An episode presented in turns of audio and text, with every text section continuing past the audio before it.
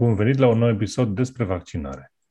Astăzi vom vorbi cu doamna dr. Ioana Budiu, medic primar medicină de familie și membru în grupul de vaccinologie al uh, Societății Naționale de Medicină a Familiei.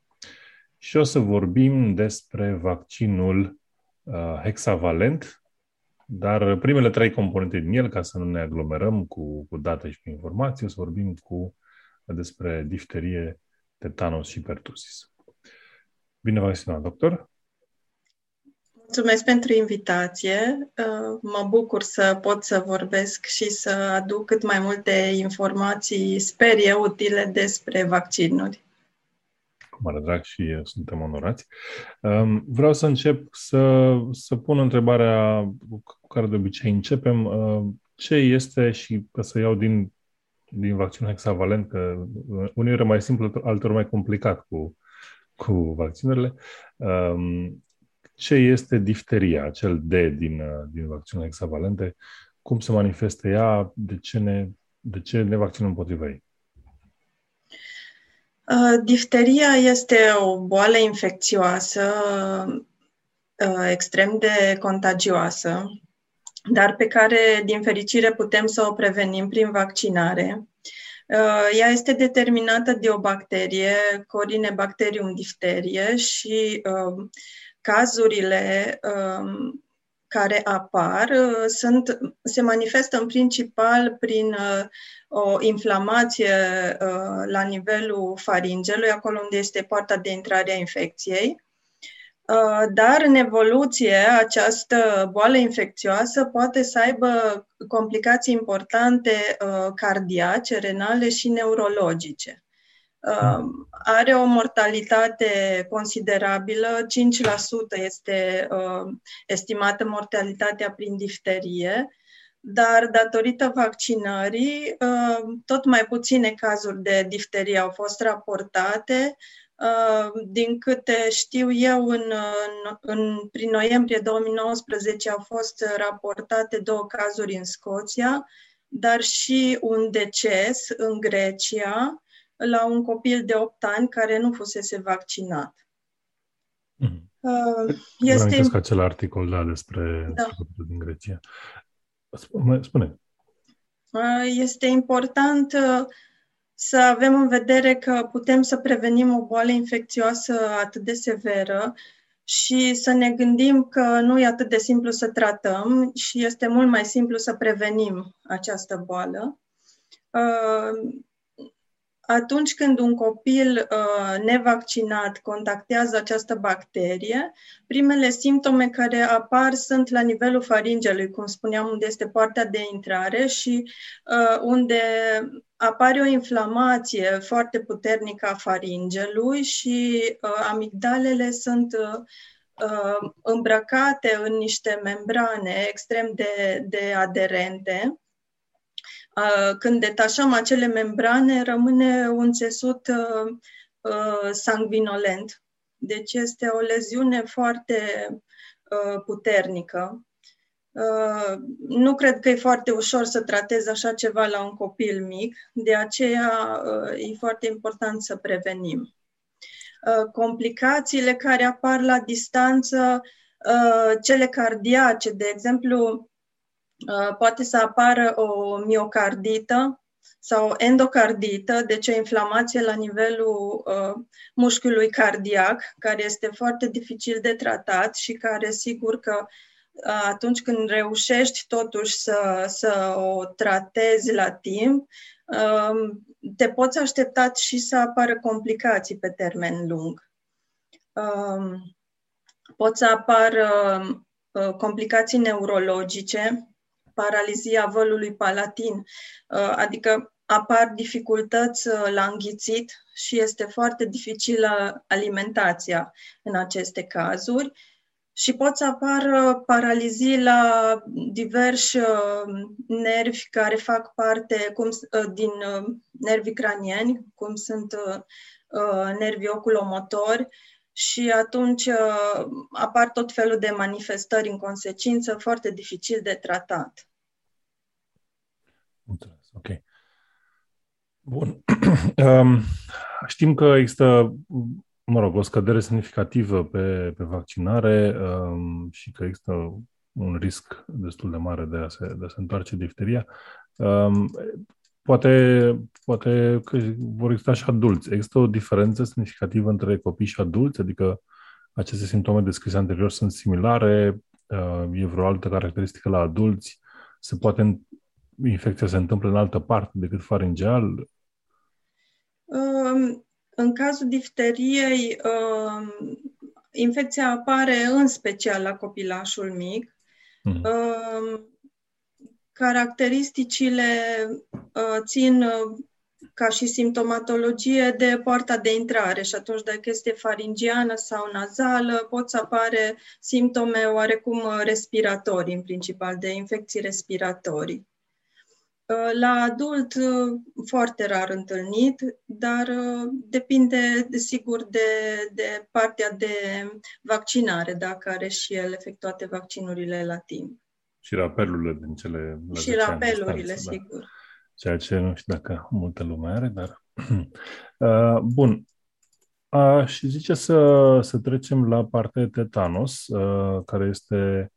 Um, sau ca să închei așa, difteria, știu, uh, am o imagine în minte legată de difterie uh, cu un, uh, o piatră de mormânt din, din, din epidemii din urmă, care lista data nașterii și data decesului a unei, unei familii, în general copiii, deci erau vreo șapte copii, dacă mi amintesc bine, și nu erau singuri. Adică există uh, exista această imagine care venea însoțită un text care explica că există, exista o cimitire pentru difterici. Adică era o, o, când apărea o epidemie, era un moment grav în, în comunitatea respectivă.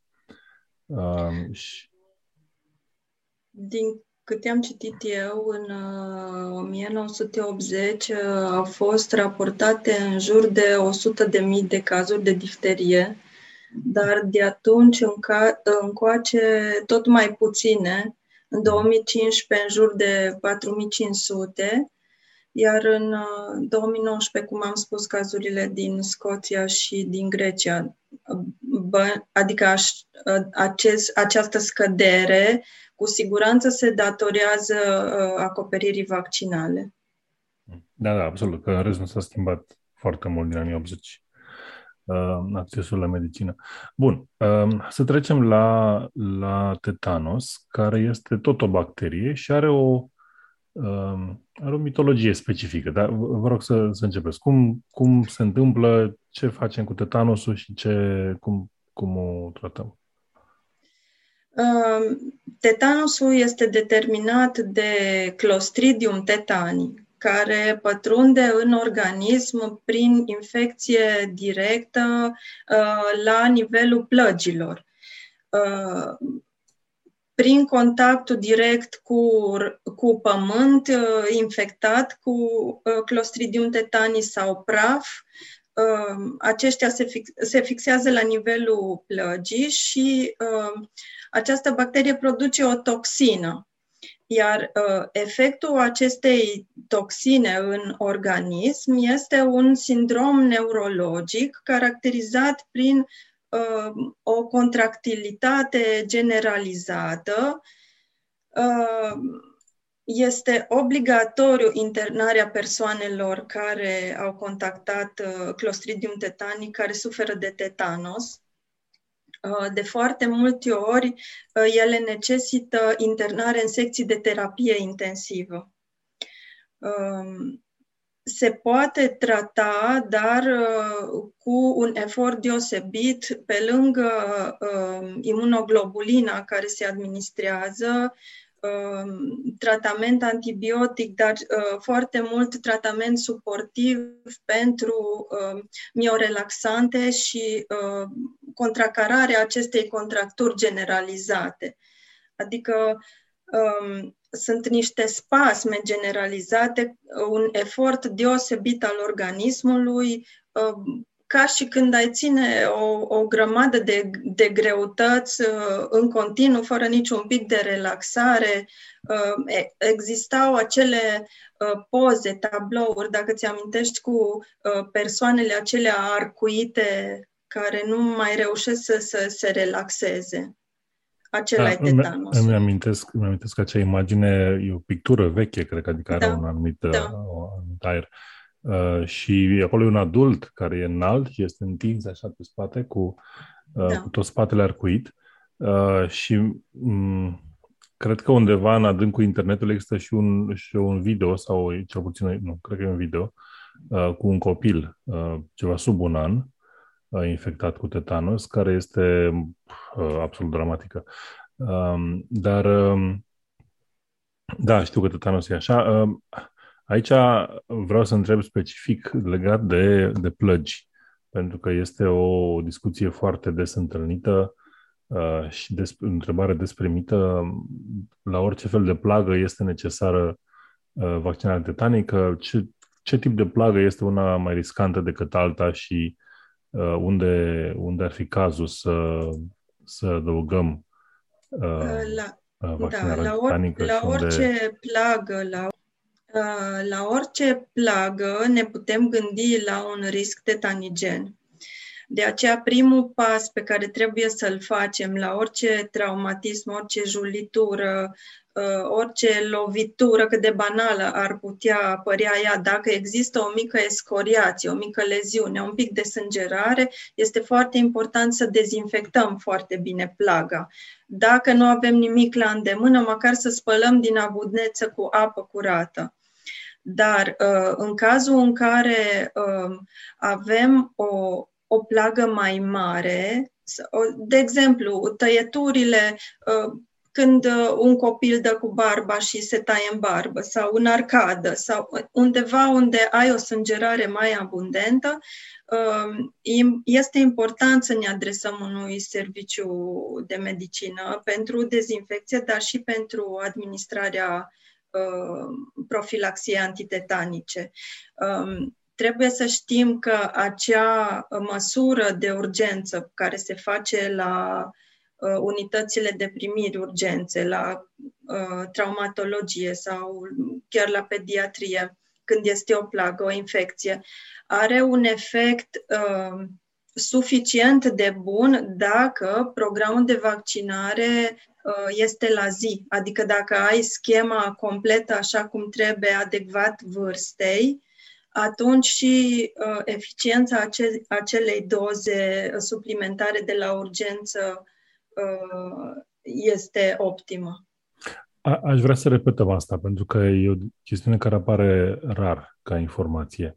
Uh, deci, atunci când adică ai o, nu, nu o rană... Este nu este suficient să stai relaxat, să nu-ți aduci la zi uh, programul de vaccinare, adică dacă n-ai fost ca adult, vorbesc acum, ca și copii este clar că trebuie să respectăm calendarul din Programul Național de Vaccinare până la un an, uh, rapelul la șase ani, acum a coborât la cinci ani și pe, ur- pe urmă la adolescenți la 14 ani.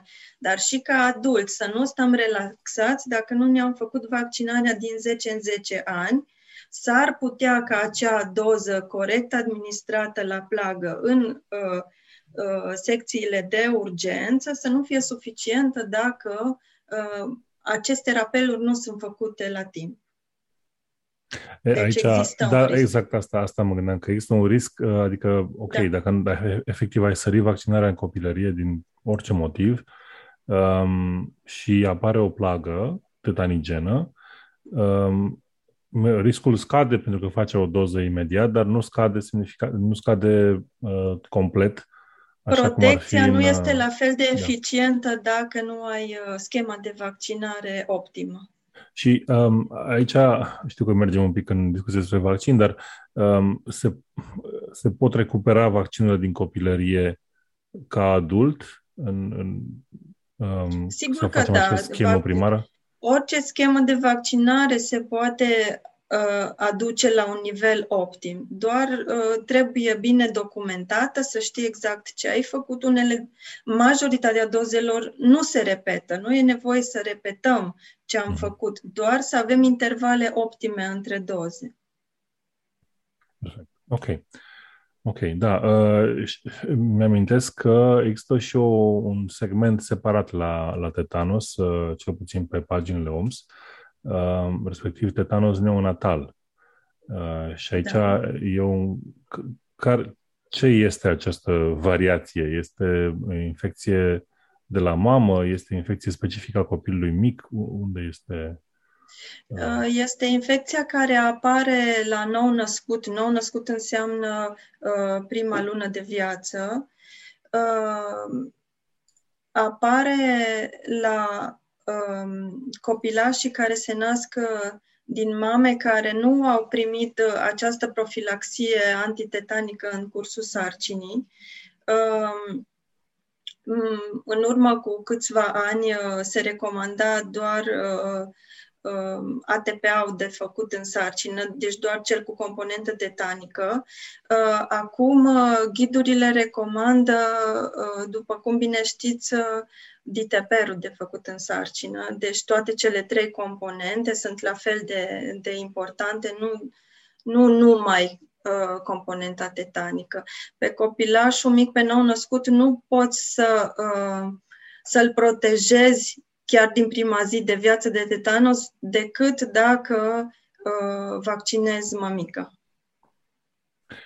Și um, mai vreau să menționez că exista una dintre măsurile OMS de măsurare a uh, eficienței de vaccinare era cât tetanos neonatal există în țară. Uh, și aici se considera ținut sub control, ca să spun așa, uh, dacă sunt sub 10 cazuri pe an. Uh, și cred că suntem acolo în prezent, din ce, din ce mi-amintesc, dar uh, oricând, adică există riscul uh, bacteriile a dispărut, e acolo, e în, e în pământ, se poate întâmpla oricând. Bun. Um, trecem la pertusis, la tusea convulsivă. Uh, și aici cred că e un pic mai cunoscută, cred că are un pic mai multe uh, momente în care părinții se întreabă dacă tusea asta e rea sau nu. E, e aia rea sau e alta mai, mai ușurică. Uh, așa, vă rog iară să spunem din nou despre boală și cum, cum se manifestă și cum se tratează. Uh, tusea convulsivă este determinată de uh, Bordetella pertussis. Este o boală infecțioasă extrem de contagioasă Uh, ea apare în orice zonă geografică, deci nu uh, sunt, uh, să zic așa, mai uh, ocrotiți cei din zonele calde sau cei din zonele reci, nu are nicio importantă, importanță. Uh, și se caracterizează prin uh, niște accese de tuse extrem de chinuitoare, prelungite, uh, care pot să ducă la diferite complicații datorită uh, severității acestui acces de tuse, adică până la vomă sau în unele cazuri la fracturi costale și um, diverse complicații neurologice la copilul foarte mic. Cei mai expuși uh, și unde apar cele mai multe cazuri sunt vârstele extreme. Uh, copilașii mici, cele mai multe cazuri de decese apar la copii până la trei luni și, pe urmă, um, la vârstnici, la cei peste 60 de ani, care nu și-au respectat schema de imunizare, care oarecum pierd din vedere să-și continue rapelurile. Um, la copilul mic, probabil că ați văzut acele filmulețe, dacă uh, aveți curiozitatea să vă uitați pe YouTube, uh, o să vedeți niște scene chiar uh, traumatizante, să zic așa, acei copilași nou-născuți care nu pot să respire, care nu se pot alimenta, care fac diverse hemoragii uh, uh, oculare, neurologice, chiar datorită eforturilor de tuse. uh, și, din păcate, cei mai mici uh, ajung cel mai ușor la deces. Iar la uh, adult, um, această formă de boală poate să se manifeste ca o tuse uh, pe o durată prelungită, chiar și până la trei luni de zile. În unele cărți este uh, denumită tusea de 100 de zile. Deci chiar până la trei luni să, să ai o tuse. Uh, cred că pentru un părinte orice tusea copilului este îngrijorătoare. Ne ducem copiii la trei ani la grădiniță și uh, suntem foarte îngrijorați că după trei zile de colectivitate vin acasă cu, cu secreții și cu tuse și nu se mai termină tusea și după trei zile o iei de la capăt și tot așa. Uh, la fel la, la un adult care nu poate să se odihnească uh, din cauza tusei, nu poate să se alimenteze, Uh, orice tuse îngrijorătoare și cu atât mai mult o tuse care poate fi determinată de bordetella pertussis. Și care sunt, um, știu că există niște consecințe neurologice, ce, ce fel de probleme pot, pot genera la un copil mic? Uh, poate genera această infecție? Ce, adică, să o spun altfel, este, vor fi permanente sau vor fi temporare? Că asta e mai... Sigur că dacă în urma acceselor de uh, tuse apare hipoxie și modificarea funcției cerebrale, toate acestea au uh, consecințe în dezvoltarea copilului ulterior. Sechele neurologice de, de orice fel pot să apară, inclusiv uh, uh un retard mental, dacă nu ai modificări neurologice motorii, uh, pot să fie uh, aceste modificări uh, mentale pe care să le remarci mai târziu în dezvoltarea copilului. Mm-hmm. Și hemoragiile, bineînțeles, care dau sechele în consecință. Și există, um, adică eu am întâlnit deseori uh, părinți care spun, sigur, a avut asta, tu, asta, a făcut și n-a fost nimica. Există și această um, variație a bolii care poate să fie și ușoară și dificilă sau este... Uh, Uh, da, sigur, uh, de foarte multe ori părinții vin la, la vaccinare, la vaccinare de două luni, de patru luni și omit să finalizeze schema sau omit să facă rapelul la uh, 5-6 ani și a, la acești copii mai mărișori, care au o protecție cât de cât, dar insuficientă, formele de boală, da, pot să fie mai ușoare. La copii mai mari, uh, sigur că formele de boală pot să fie tot mai ușoare, dar uh, să ai un copil care uh, tușește trei luni în continuu, nu cred că e ceva ușor. Sau în condițiile normale, nu cred că e o tuse pe care să nu, să nu o bagi în seamă, să nu te deranjeze sau să nu faci ceva, să o iei cu ușurință. Oricum, dacă mi bine, dacă ai două săptămâni de tuse, e clar că trebuie să te investighezi mai adânc bineînțeles, decât, bineînțeles. decât e doar o răceală, da. Bun. Um, acum, um,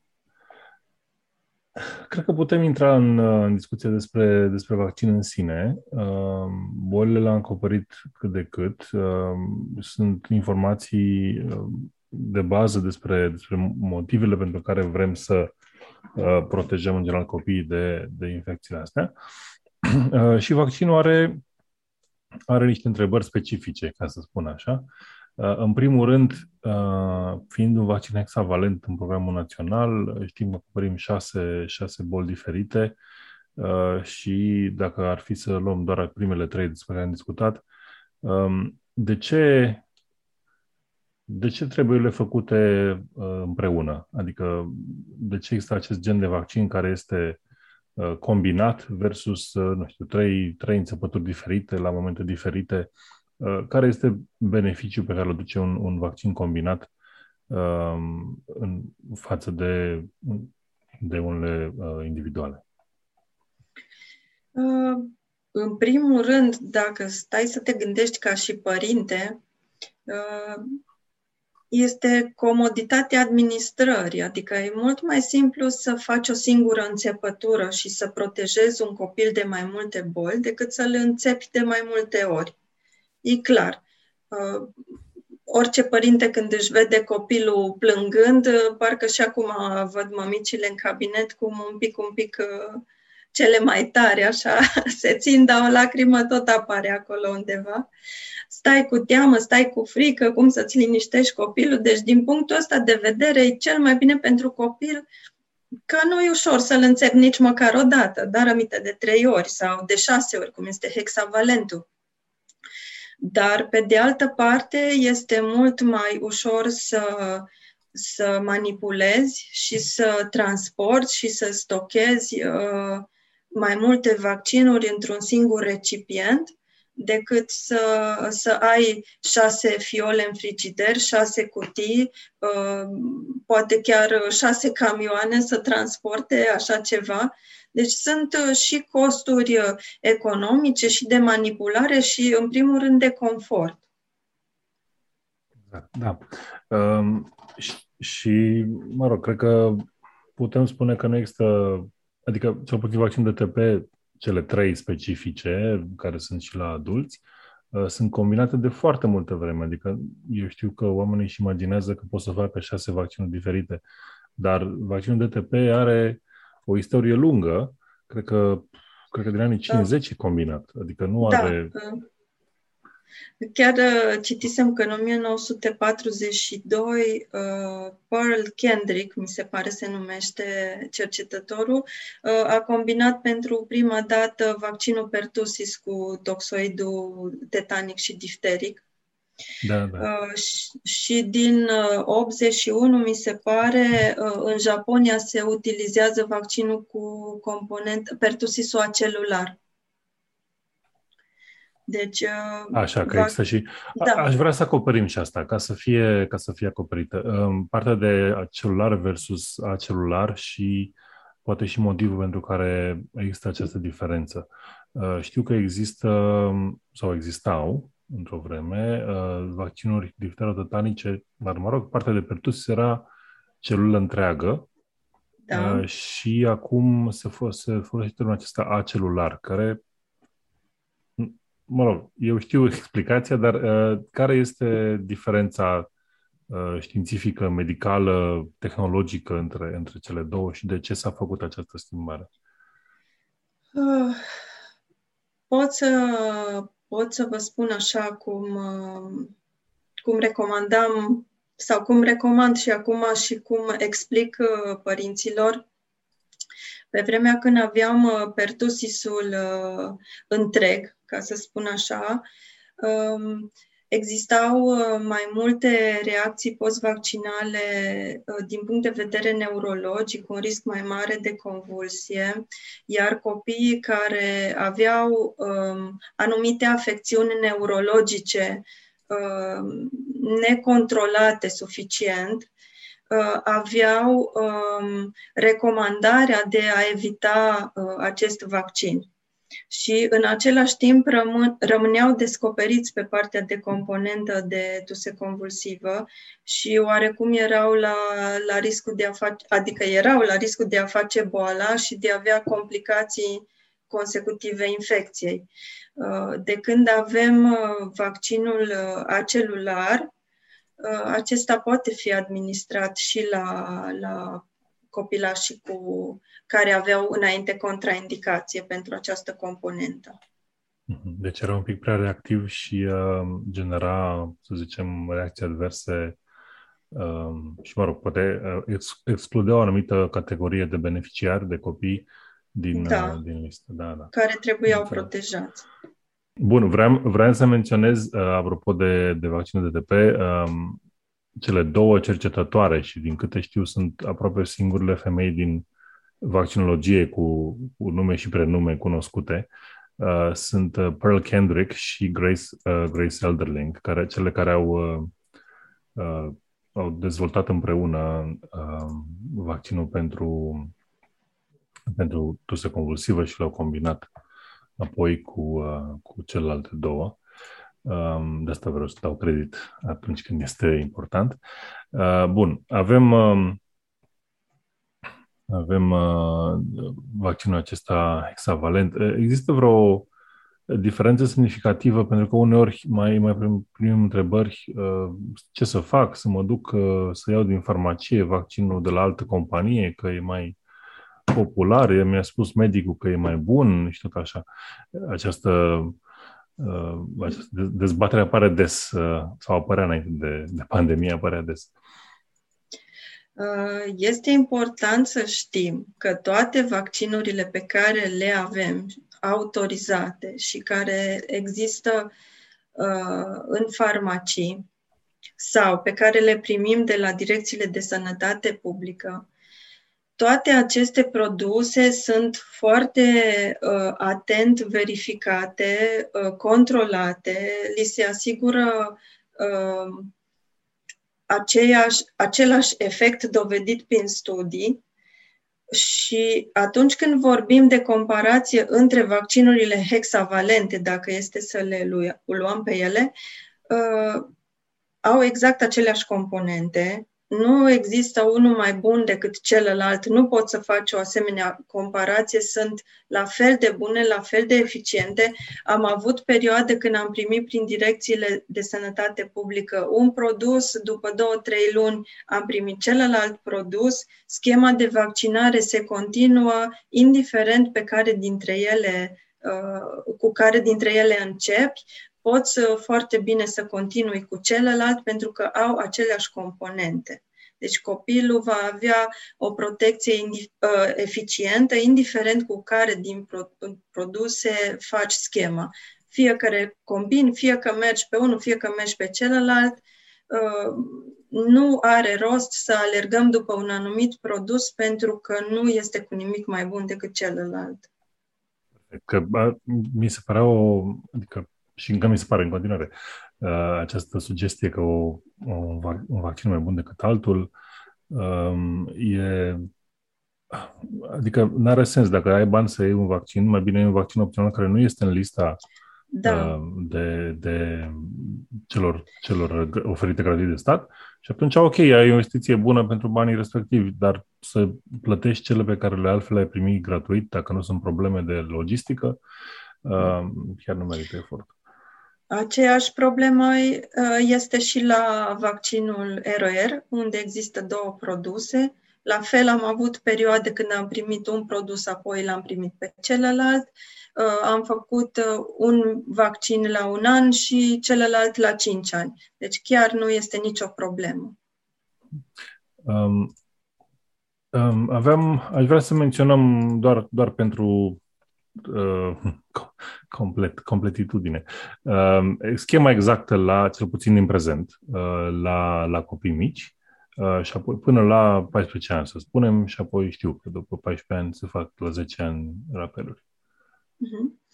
Uh, în prezent, în programul național de imunizare, uh, componentele difterotetanopertusis sunt incluse în vaccinul la, de la 2 luni, la 4 luni și la 11 luni, iar apoi avem rapel la 5 ani acum, înainte uh, îl făceam la 6 ani, dar de, îl, de, de anul trecut uh, s-a coborât vârsta de vaccinare și îl facem de la 5 ani.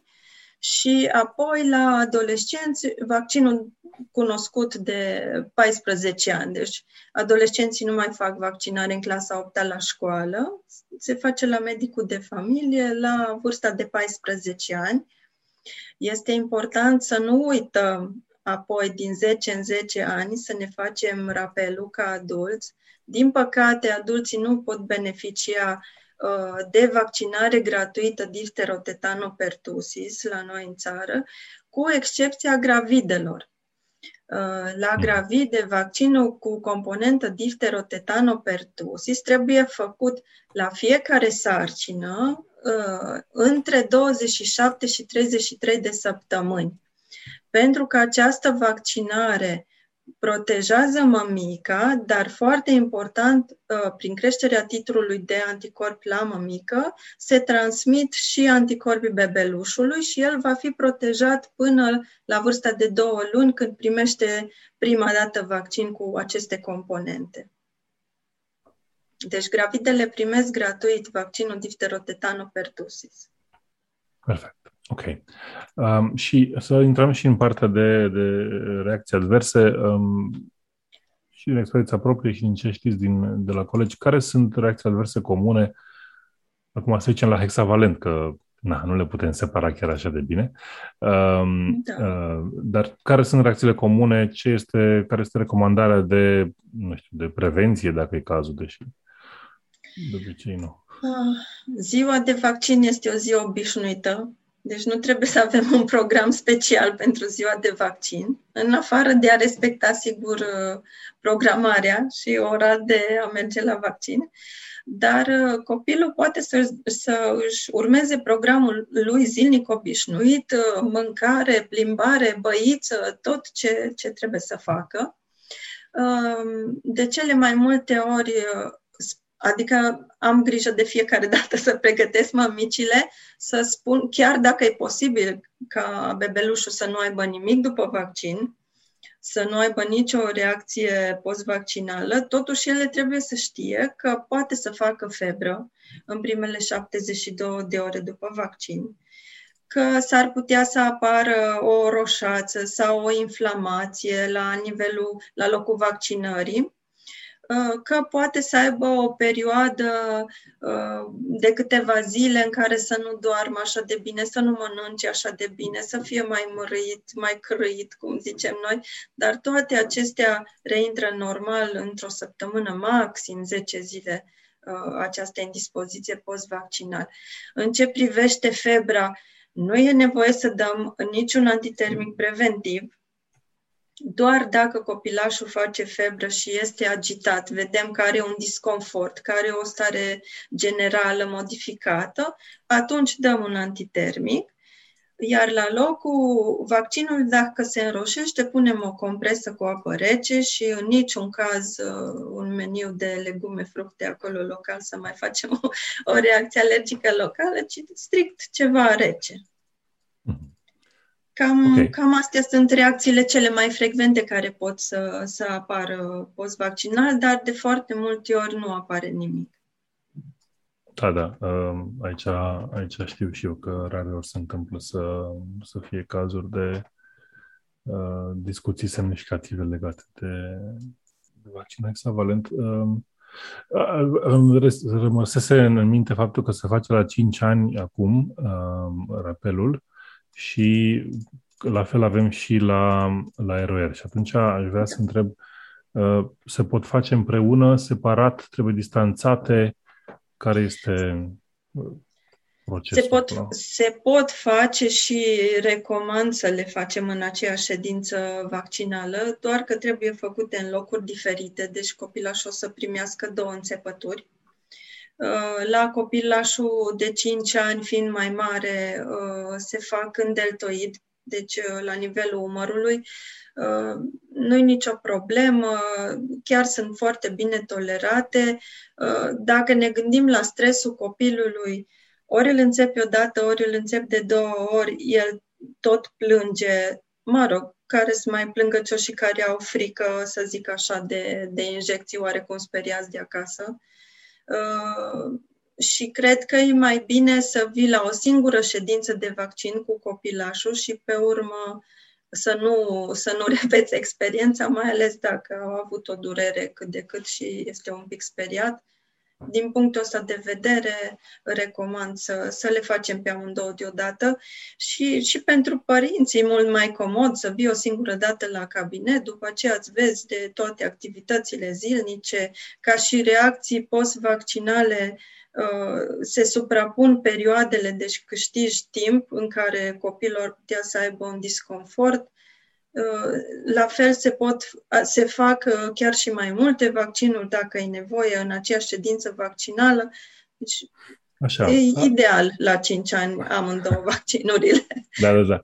Uh, chiar mă gândeam, adică aici am două întrebări, uh, dar încerc să nu da. Pentru copiii mici, dacă vine părintele, ok, vine la, la, la prima vaccinare um, și să spunem că a decis să facă și alte vaccinuri, rotaviral, poate că e primul care se poate face atunci, se pot face împreună? Este o problemă acolo sau este ok? Uh, este chiar recomandat să le facem toate în aceeași ședință. Uh, vaccinul hexavalent poate fi uh, administrat împreună cu vaccinul pneumococic, așa cum îl avem trecut în programul de vaccinare exact, în aceeași da. ședință și sigur se poate administra în aceeași ședință vaccinul rotaviral, cu atât mai mult cu cât acesta se administrează oral, deci nu mai avem o înțepătură, să zic așa, dacă ăsta ar fi cel mai, cel mai mare stres al nostru, dar de foarte multe ori poate fi combinat chiar și cu vaccinul meningococic în aceeași ședință.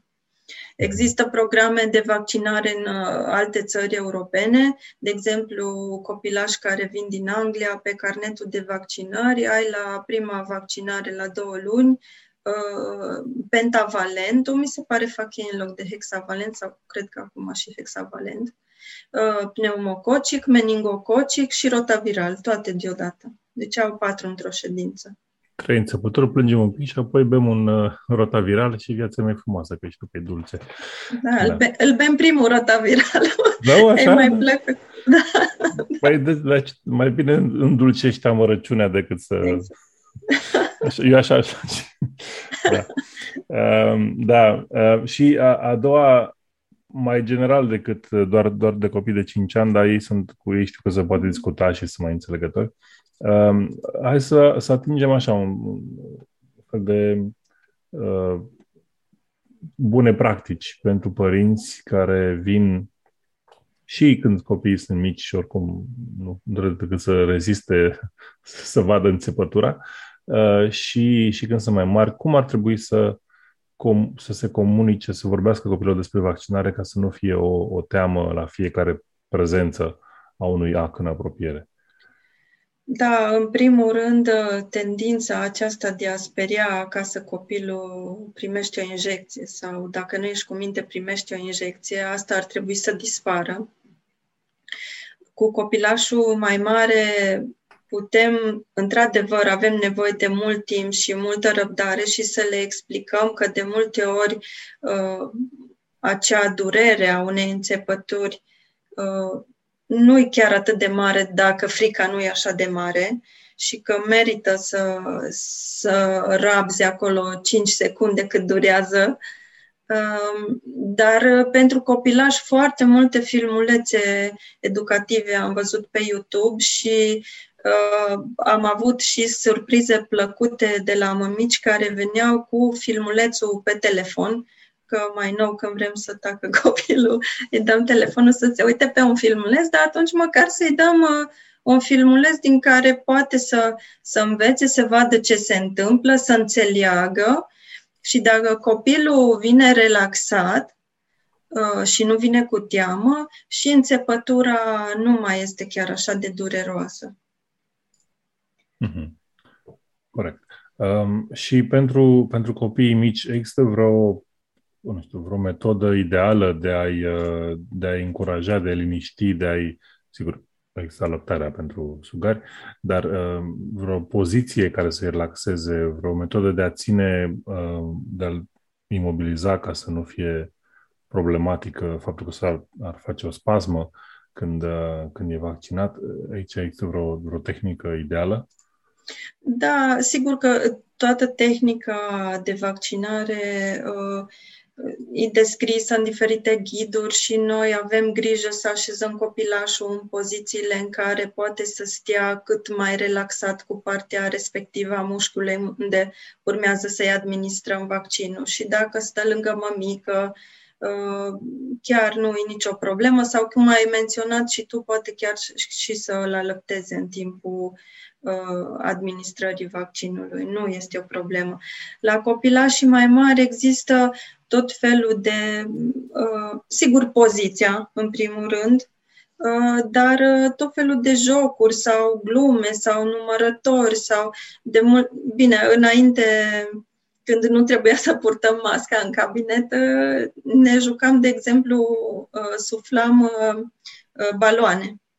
Mm-hmm. Știi, acelea din săpun. Erau foarte distractive pentru copii. De foarte multe ori numărăm împreună cu ei ca să treacă mai ușor. Avem tot felul de, de plasturi drăguți, colorați, cu diferite figurine, sunt foarte încântați, primesc diplome, recompensă. Toate lucrurile astea sunt uh, foarte atractive pentru un copilaș mai mărișor și chiar trece ușor peste, peste înțepătură. Mm. Da, um, îmi amintesc de asta de, de poziționare și de așa pentru părinții copilor mici să stea cumva să-i blocheze piciorul în caz că... Îmi amintesc că așa am, așa am făcut acasă cu, cu fata mea, că a venit uh, medicul de familie la prima vizită la iarnă, apreciez că a venit, uh, și uh, era prima vaccinare și efectiv am, am pus pe masă de învășat și am ținut piciorul. Și haideți, că eu sunt ok, nu, nu leșini, sunt, sunt bine. Da. Chiar îmi doresc. și uh, n-a fost nicio problemă, adică a trecut imediat, nu, nu e nicio gravă.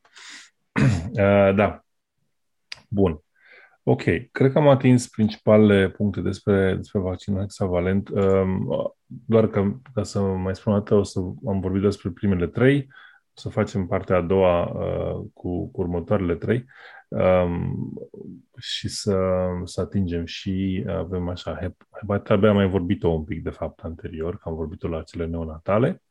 Uh, mai avem uh, hemoinfluența tip B și poliomelita, care este uh, eroul uh, negativ de multă vreme.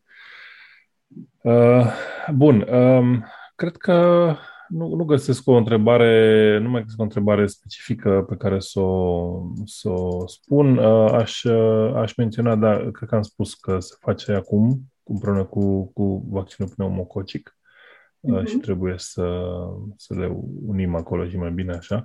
Uh, aș vrea să poate să ating asta. Există um, o ezitare la părinți în a, în a face împreună aceste două vaccinuri. Știu că noi avem pneumococicul doar din 2017 în, în program și um, au, au fost des, uh, cel puțin la început, au fost dese comentariile cum că medicul îmi spune să vin la o lună distanță, nu le facem împreună și tot așa. Uh, medical am stabilit, științific știm, se pot face împreună, dar există această ezitare de a face vaccine împreună și cum putem să o clarificăm că nu e cazul să ne stresăm? Da, există mai puțini părinți care își pun această întrebare dacă nu e prea mult pentru copil să facă uh, cele două vaccinuri împreună, dar dacă le explicăm cu răbdare că un vaccin, uh, adică că un bebeluș suportă foarte multe antigene de ordinul zecilor de mii într-o ședință vaccinală și dacă le adunăm pe cele din hexavalent cu cele din pneumococic, avem 19, chiar nu e nicio problemă, până la 10 de mii, uh, mai avem uh, loc și chiar și de rotaviral. Deci nu, nu este prea mult pentru uh, un bebeluș să primească ambele vaccinuri în aceeași ședință. Singurul, singurul, să zic așa, argument cu care oarecum aș putea să, să înțeleg, uh, sigur, teama de două înțepături și faptul că plânge copilul poate un pic mai mult, dar uh, în general se liniștesc foarte repede. Chiar dacă sunt făcute până nu s-a liniștit după primul, poți să-l faci liniștit și pe al doilea și chiar se liniștesc repede copilașii. Deci nu, nu ar trebui să fie frica că sunt prea multe, uh, nu, nu este susținută ca să nu le faci pe ambele vaccinuri în aceeași ședință vaccinală. Există uh, riscul ca copilașul să se îmbolnăvească, să decalezi pe urmă și mai mult vaccinurile decât ai fi avut planificat. Pe urmă încep să mergi pe o schemă de vaccinare care s-ar putea să nu să fie la fel de eficientă și atunci uh, trebuie să respecti programul acela de vaccinare pentru că are un argument științific de eficiență a vaccinării și să încercăm să ne ținem cât mai mult de, de programul recomandat. Da, aici cred că aș vrea să punctez, doar să, să, să întăresc mesajul. Vaccinarea, să spunem, combinată, adică nu doar vaccinuri combinate, cât și nu, adică nu mai multe, mai multe uh, antigene într-un vaccin, cât și vaccinuri combinate, au, au un rol practic. Uh, pe lângă faptul că e mai simplu să administrezi un vaccin la o, la o ședință, există această, uh, se întâmplă des, să, se, viața, se, viața curge mai departe, da? Și copilul se îmbolnăvește, părintele are o problemă, uh, nu poate veni, nu poate să, să-și facă, să-și ia liber de la, de la muncă, să vină în ziua în care era programat. Uh, și trebuie să amâne și trebuie să schimbe și trebuie să facă diverse. Um, toate lucrurile astea nu sunt toate controlabile și nu știm ce se va întâmpla și atunci, în măsura în care putem să controlăm, am intrat în cabinet și putem să facem toate uh, vaccinurile posibile sau, mă rog, toate cont- controlele inițiale și așa, uh, și tot ce e nevoie pentru a, pentru a uh, acoperi această nevoie, Uh, e mai bine să le facem totodată decât să stăm să ne gândim, stai așa, că două înțepături, bad, uh, diverse chestiuni emoționale care sunt uh, fundamentale, adică au, au, pot fi înțelese, dar au o bază greșită și un risc asociat. Riscul asociat fiindcă eliminând un vaccin din protecție, riscul către copil rămâne pentru încă o lună, încă două luni, în funcție de cum, exact. cum e norocul. Da. Uh, vreau să închei, știu că e o întrebare uh, nu mă distrează, sincer, că e așa de, de stranie, uh, dar o, o înțeleg, are o logică. Um, tot așa, pentru că vorbim de vaccinuri combinate și chiar și de vaccinuri făcute în aceeași sesiune, dacă avem o reacție adversă, de unde știm de la care vaccin este? În primul rând, dacă ne referim la reacțiile locale, acolo e simplu. Știm exact în care picior am da. făcut un vaccin, în care am făcut celălalt sau, mă rog, locul de administrare. Uh, dar, în general, uh, cunoaștem fiecare componentă uh, ce complicații severe ar putea să dea. Pentru că dacă ne referim la o febră ușoară post-vaccinală, la somnolență, la lipsa apetitului, nici nu are importanță de la ce a făcut această reacție, pentru că nu este o contraindicație pentru a continua uh, schema de vaccinare. Uh, dacă vorbim în cazuri rarisime de o convulsie, acolo știm că o convulsie apărută în primele 48 uh, de ore după un vaccin cu componentă uh, de pertusis poate să apară și atunci putem să evităm componenta respectivă. Mhm. Deci medicul cunoaște uh, la ce să fie atent și știe care sunt recomandările în consecință. Este important să comunicăm cu medicul, să-i transmitem, să, să vorbim și să vedem în primul rând ce trebuie să facem dacă apare o reacție adversă severă și, desigur, reacțiile adverse trebuie raportate. Așa, și aici am, am avut, la lungul podcastului, am avut chiar și un screen sharing la un moment dat pe, pe vaccinul gripal cu doamna doctor uh-huh. Sandra Alexiu. Am făcut un screen share despre cum se face o, o raportare unei reacții adverse. E totul online, relativ simplu, câteva date de completat, nicio complicație masivă, adică nu este greu. Uh, dacă nu vreți să o faceți individual, ca și părinți, puteți să uh, raportați medicului, care Sigur. Uh, trebuie să raporteze el și se poate face și, cred că, prin fax sau prin e-mail către ANM, adică era o, o metodă așa, inclusiv către producător. Uh-huh. Și pot să spun că am testat la un moment dat, acum mai mulți ani, am, am testat procesul de raportare a reacțiilor adverse Uh, și am rugat părinții din, din grupul vaccinuri și vaccinare să vaccineze copiii și apoi să spună dacă au o reacție adversă și să o raporteze, chiar dacă este banală, chiar dacă e febră sau dacă e lipsa pofei de mâncare. Um, și cei mai mulți dintre ei au raportat apoi că i-a sunat medicul. Ce ai avut probleme? Am uitat să le spun să raporteze și medicului. Adică să, să colaboreze și cu medicul, ziceți aici și faceți online. Uh, și medicul a fost sunat și întrebat ce s-a întâmplat cu copilul. Știi că a avut febră. Uh, sau în alte cazuri a fost sunat părintele și l-au întrebat pe el ce, mai spuneți-ne ce s-a întâmplat tot așa. Uh, și la fel și la, la vaccinarea anticovid. Uh, am avut o reacție în familie, am raportat-o către producător da? uh, și producătorul m-am bazat că ei vor face mai departe, adică nu fac griji că nu vor raporta.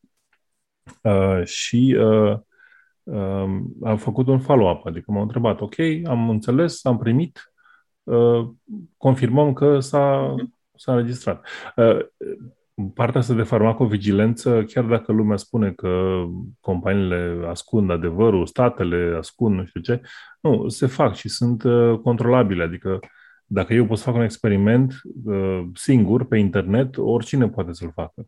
Se poate vedea că se există un, un proces de follow-up de încredere în care uh, cei care sunt în contact cu persoana care a avut o reacție adversă vor, vor, uh, vor investiga. Da. Bun, ok. Uh, cred că am atins uh, tot ce puteam să atingem pe, pe vaccinul hexavalent, pe 50% din el uh, și uh, uh, n-aș, n-aș, mai, n-aș mai insista. Sper că a fost util și că, că, uh, că este, este informativ. Mulțumesc foarte mult, doamna doctor. Cu mare drag. Și până data viitoare vă urez o imunitate bună.